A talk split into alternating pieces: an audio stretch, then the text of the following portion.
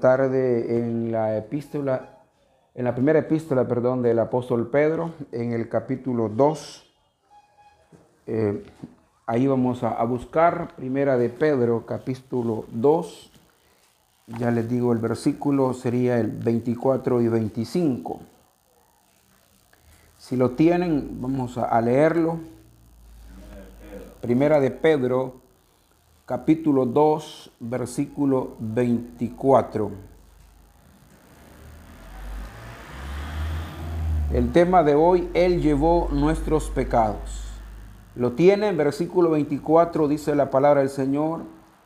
Él mismo subió nuestros pecados al madero en su propio cuerpo, para que habiendo muerto a los pecados, viviéramos para la justicia. Por su llaga fuisteis sanados, porque erais como ovejas extraviadas, pero ahora habéis sido devueltos al pastor y cuidador de vuestras almas. Vamos a orar, Señor y Padre que estás en los cielos. Te damos gracias, Señor, en esta tarde por tu misericordia, por tu bondad, por el privilegio, Señor, que nos das el poder, Señor eterno, reunirnos para hablar contigo, Señor, a través de la oración, en medio de la alabanza, poder exaltarte, Señor, poder, poder darte gloria, adoración. Es un privilegio, Señor, que no todos tienen, pero que tu misericordia nos permite, Señor, el poder usarlos para la gloria de tu nombre. Ahora, Señor, nos acercamos al trono de la gracia para pedirte, Señor, que envíes tu palabra, Padre eterno, y que mientras tu palabra se predica, Señor eterno, tú puedas confirmarla en nuestros corazones. Que tu palabra, Señor, produzca, Padre eterno Dios, en esta tarde, en nuestros corazones, Señor, respuestas en nuestra vida. Podamos ver, Señor, que esta palabra es viva, Señor eterno, es eficaz y que no solamente es un palabrerío, Señor, sino que tiene respaldo, respaldo del Dios Todopoderoso. Por lo que pedimos, Señor, que nos hables. Háblanos, Señor, en esta tarde y glorifica tu nombre en el nombre de Cristo Jesús, por quien te damos gracias, Señor. Amén, Señor, y amén. Como les dije, Él llevó nuestros pecados. Por el sacrificio de, de Jesús podemos vivir para la justicia y ser sanados. Hemos venido eh, hablando, hermanos, todo lo relacionado a cómo puedo ser salvo. Y la semana anterior hablábamos acerca de, de que todo lo hizo Jesús. Todo lo ha hecho Dios. Nosotros no hemos hecho nada. Y a pesar de que estemos aquí todavía, seguimos haciendo nada porque todo lo hace Dios. Él, es el que produce en nosotros el, querer como el hacer por, su buena voluntad. Ahora vamos a, a ver, hermanos, un tema eh, diferente, pero que hay mucho que aprender, porque si algo que mencionábamos la semana pasada, Jesús eh, fue el medio que Dios usó para salvarnos, este sacrificio de Jesús fue completo y aparte de ser completo fue suficiente. Estos dos elementos, eh, cualquiera puede decir que, que no es verdad, pero el sacrificio de, de, el sacrificio de Cristo nos permite a nosotros hablar con Dios. Podemos ir al trono de la gracia sin que nadie nos interponga o nos digan no lo hagan, nosotros podemos llegar a la presencia de Dios y hablar con el Señor y nosotros sabemos que Él nos oye. esa es una de las ventajas que tenemos del sacrificio de Cristo. Otra de las cosas que nosotros tenemos es que hemos sido perdonados. Hemos sido perdonados de nuestras iniquidades. Pero hay un detalle más, eh, más que yo quiero señalar hoy. Esto lo vamos a ver más explicado en breve, pero este es como un resumen de lo que le estoy diciendo. Algo más que no nos enseñan, que no nos dicen, es que antes de que el Señor perdonara nuestros pecados, Dios quita la culpa del pecado que nosotros sentíamos. No sé si, si me doy a entender.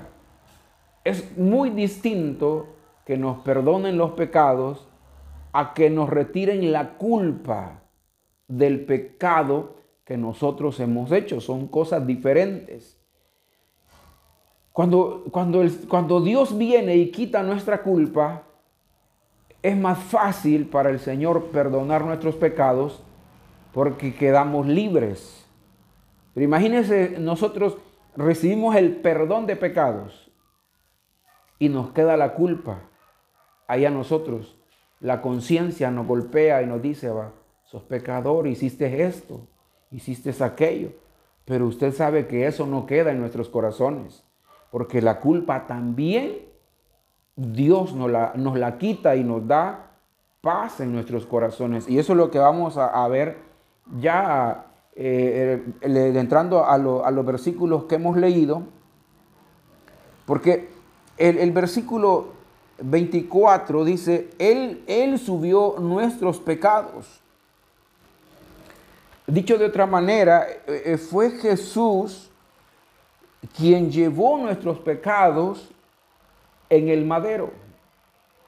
Y usted sabe de que cuando Jesús vino a la tierra, eh, claramente dijo Juan, he ahí el Cordero de Dios que quita el pecado del mundo.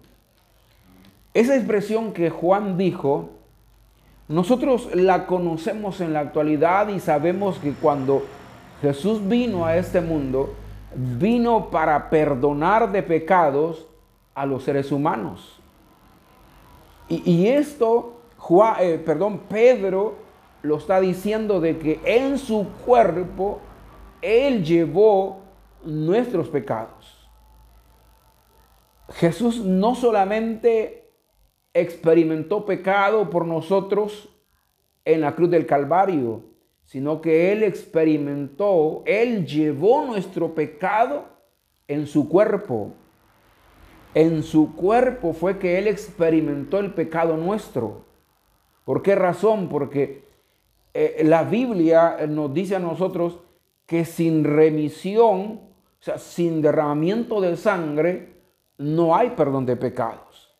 Pero siempre que había derramamiento de sangre, siempre, siempre moría un, animal y en este caso era un cordero que estaba en, en, buenas condiciones, un cordero, podemos decir, perfecto, el que agarraban para sacrificarlo y esa sangre, esa sangre derramada es la que servía para limpiar de pecado a todas las personas que ofrecieran el sacrificio.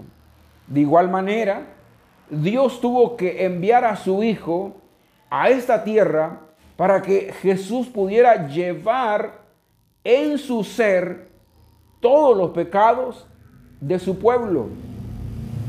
No había de otra manera para poder redimir a los seres humanos. No había otra forma de poder arrebatarle a, a Satanás las almas sino que había que pagar el precio y ese precio fue su vida, entregarse él en sacrificio vivo, agradable al Padre, para que de esa manera nuestros pecados fueran perdonados, fueran, fuéramos limpiados. Y yo le decía hace un momento, tenemos la dicha, la oportunidad de acercarnos delante del Señor, hablar con Él sin sentir que nadie nos señala. Esa es una, es una de las razones que nosotros tenemos a través de, de este sacrificio de Jesús.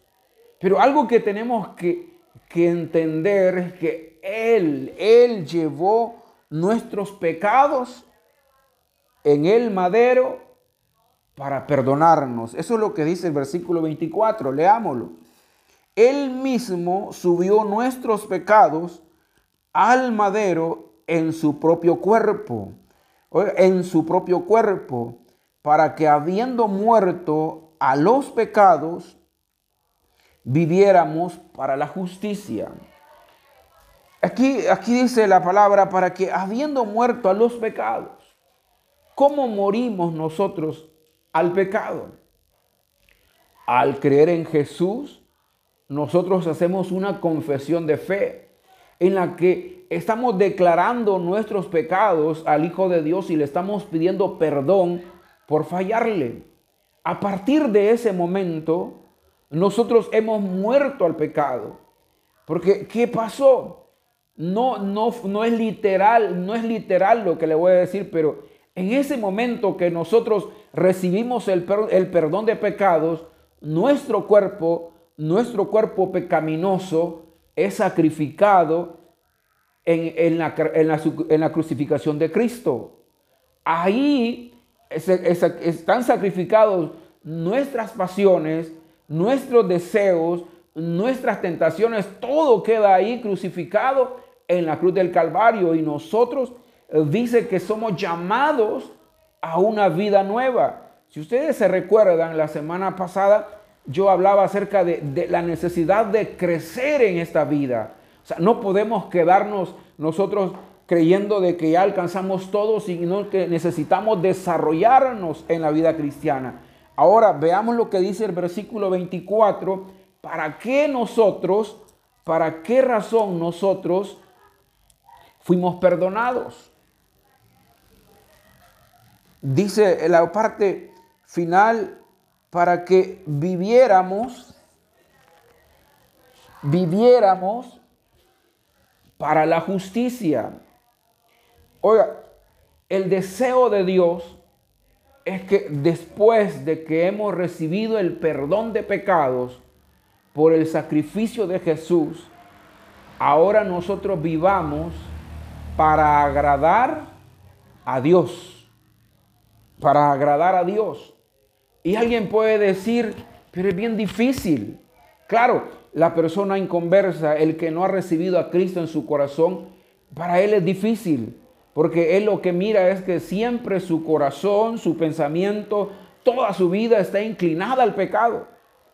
E-, en nosotros ahora tenemos la simiente de Dios, la que nos ayuda a poder vencer a nuestro hombre interior pecaminoso y podamos hacer las cosas que a Dios le agradan. Pero algo que nosotros no deberíamos de olvidar es que nuestras pasiones, nuestros pecados están crucificados en la cruz del Calvario. Pero muchas veces lo que pasa es que vamos a la cruz, destrabamos nuestro hombre interior y hacemos cosas que a Dios no le agradan. Pero la palabra lo que dice acá es que hemos sido, hemos sido perdonados para vivir para la justicia, para hacer las cosas que a Dios le agradan no para nuestra satisfacción, sino que ahora vivimos para agradar, agradar a Dios en nuestra vida, como dice la carta, de la, carta a, a los hebreos, presentándonos como un sacrificio vivo, agradable delante de Dios. E, ese es el deseo de Dios. Por eso es que Él mandó a Jesús para comprarnos y, Él nos ha comprado con un precio que nadie, nadie, absolutamente nadie puede pagar y decir, yo pago a Dios, le pago a Dios por la vida de este, porque este es mío. Porque no hay más valor que la sangre de Cristo. Y la sangre de Cristo no solamente perdona nuestros pecados, yo le dije, la, salvación es completa es completa.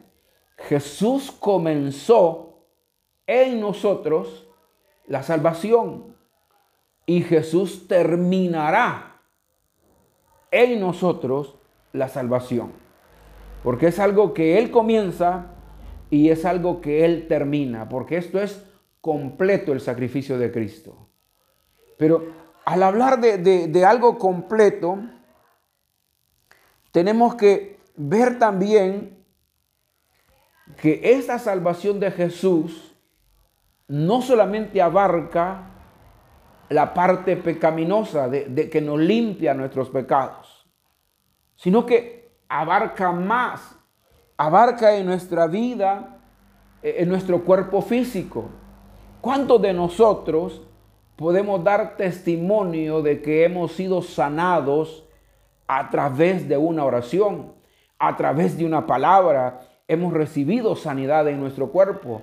Y, no, no dudamos de que otras personas lo puedan testificar, porque eso Jesús dice eh, que él, él llevó el versículo, la última parte del versículo 24, leámoslo, por su llaga fuimos sanados. Por su llaga fuimos sanados. No solamente recibimos el perdón, sino que dice que hemos recibido la sanidad. Y, qué bueno, porque eh, gracias a Dios hemos sido sanados de, de nuestro cuerpo de muchas enfermedades y debemos de seguir confiando de que si Dios no nos ha sanado todavía, él lo va a hacer. Porque para Dios no hay ninguna enfermedad que Él no tenga el control para sanarla. Él tiene el poder necesario para sanar. Esa sangre derramada en la cruz del Calvario tiene poder para sanar cualquier enfermedad. Ahora bien, pero esta salvación, como le dije, es completa y no solamente abarca la sanidad física, sino que abarca la sanidad espiritual. Esta sanidad puede sanar un corazón herido. Usted sabe que en el mundo, el mundo es experto para herir los corazones de los seres humanos. Y, en, la, en la actualidad, creo de que uno de los valores que se ha perdido es el respeto a la persona. Y ¿Cuánta gente no hay que tiene su corazón herido? Y a causa de ese corazón herido no es feliz. Eh, eh, eh, siempre la vemos nosotros con, un, con una cara de tristeza, una cara de pocos amigos, que, que no quiere socializarse porque se siente herida por dentro. Pero esta sanidad de Cristo abarca también esa parte del corazón, esa parte de que, nadie, porque es cierto, el corazón lo miran los médicos, pero en su funcionamiento, pero en lo interno solamente puede operar el milagro Dios a través de la sangre de Cristo. Hay sanidad para la mente también. Y, nosotros sabemos de que nuestros pensamientos, voy a ponerlo, voy a ponerlo acá, que no es una sanidad pero nuestros pensamientos fueron cambiados. Nosotros ya no pensamos igual que antes, ya no, ya no tenemos eh, eh, la, mentalidad que, en el pasado había en nosotros. Ahora tenemos una, una mentalidad muy distinta a la de antes de conocer al Hijo de Dios. Pero no solamente abarca estas partes, también la, la salvación de Jesús puede liberar a las personas de depresión crónica. Usted sabe que una persona, eh, eh, una persona en estado depresivo, nadie la puede ayudar. Pero la salvación de Cristo puede liberarla de esa depresión crónica a la que se encuentra. La salvación de Jesús puede liberarnos de las ansiedades, de las fobias.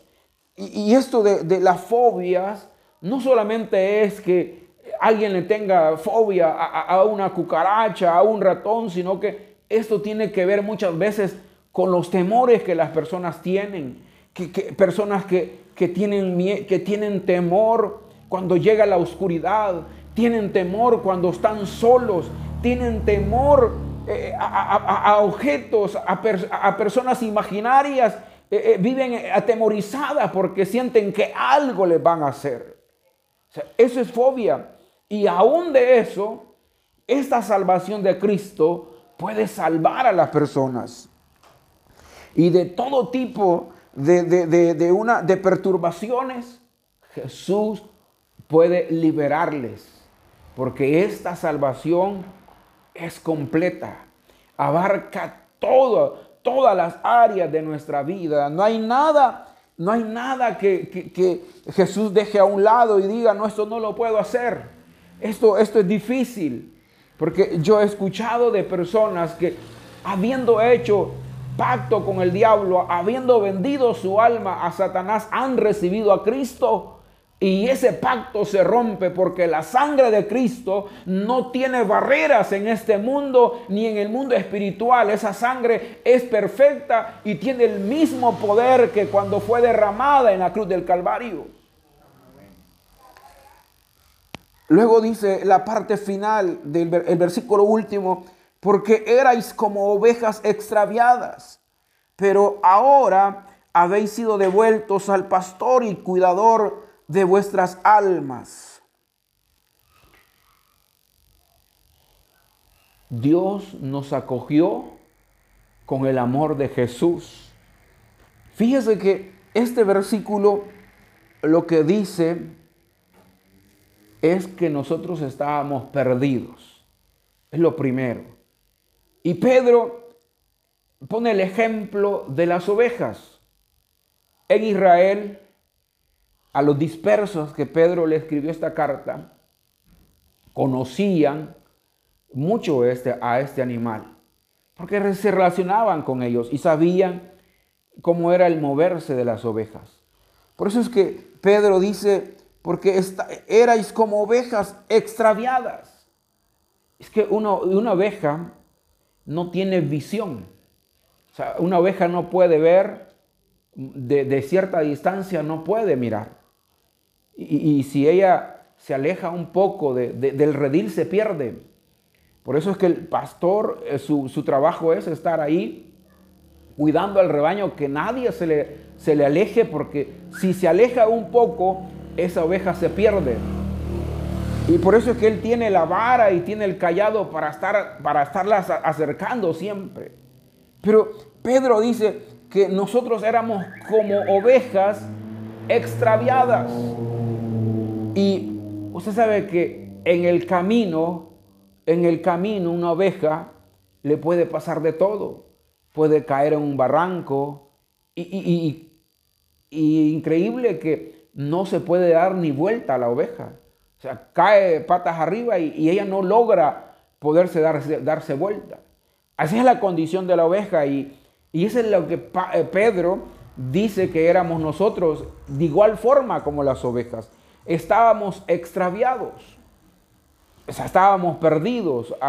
Yo no sé en la condición que el Señor nos encontró a cada uno de nosotros. No, no sé. Sé dónde estaba yo, sé cómo me encontraba, sé eh, en, la, en, la, forma que Él me encontró y, y puedo decir de que realmente como una oveja extraviada me encontraba yo. Pero dice ahora, pero ahora dice, habéis sido devueltos al pastor. Imagínense lo que está diciendo el apóstol, es de que estábamos extraviados, pero fuimos devueltos al pastor. ¿Y qué quiere decir esto devueltos? ¿Qué quiere decir de que antes nosotros éramos de Dios. Antes éramos de Dios, pero nos extraviamos. Y a través de Jesús, Él nos acercó a Él, nos volvió a, nos volvió a Dios, nos acercó al pastor de pastores, a través del sacrificio, a través del amor que Jesús nos ha mostrado. Porque si algo nosotros no podemos negar, es que hemos experimentado amor de parte de Jesús.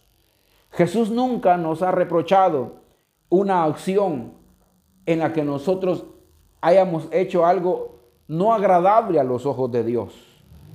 Y puede ser una mentira, puede ser un gesto, puede ser una expresión, cualquier cosa, porque recuérdese que no somos perfectos y, y pecamos a cada momento. Pero a pesar de que somos imperfectos, Jesús no nos está a cada rato acusando y diciendo, ¿Te acordás lo que hiciste hace cinco minutos? ¿Te acordás lo que hiciste hace dos minutos? Él no nos está, acordando, no nos está acordando eso. Al contrario, Él nos muestra amor. Entre más imperfectos, más amor nos muestra Él. Entre más imperfectos nosotros nos sentimos, más amor nos da. Y más amor y nos, y, nos, y nos envuelve en su amor. Esa es la forma en la que Dios acoge al ser humano y dice que ahora estas ovejas han sido entregadas, han sido devueltas al pastor y cuidador, oiga, y cuidador de vuestras almas. Aquí lo que podemos ver, hermanos, es de que no solamente Dios nos acoge, nos redime, sino que también dice que nos cuida. Nosotros no, no sabemos qué tipo de problemas, adversidades Dios nos ha cuidado. O sea, no sabemos, porque nosotros no logramos ver el campo espiritual, pero Dios mira todas las cosas y Él mira y muchas veces nos ha, nos ha, nos ha movido, nos ha hablado, una persona nos ha detenido en el camino para no pasar por donde el peligro estaba, porque Dios nos cuida. Sea, Él está pendiente de nosotros todos los días. De tal manera de que eh, hay personas que se mueren con tomarse un vaso de agua. Pero mire, nosotros nos lo tomamos bien, bien galán y no pasa nada. Nos dormimos en la noche y no estamos pensando que pueda suceder algo extraño. Yo no sé si usted ha visto casos de personas que cuando están dormidos se les meten animales en sus oídos. Pero mire, hasta en eso tiene cuidado Dios de nosotros. Que eh, eh, mientras nosotros dormimos, Él nos cuida. Y eso es lo que dice el apóstol Pedro aquí. Que cuando nosotros somos devueltos al Señor, Él cuida nuestras almas. Si Él cuida nuestras almas, tenemos que estar seguros que en Él estamos completos y que solo podemos decir como el apóstol Pablo, solo esperamos que nos venga a traer, porque somos de Él, somos del Señor y Él es el que está cuidando nuestra vida. Nosotros lo que tenemos que hacer es acercarnos y dejarnos cuidar por el Señor. Aunque nosotros no entendamos lo que estamos viviendo en la actualidad, digámosle, Señor, aquí estoy. Gracias, no entiendo. Pero lo que estoy viviendo, Señor, sé que es para mi bien.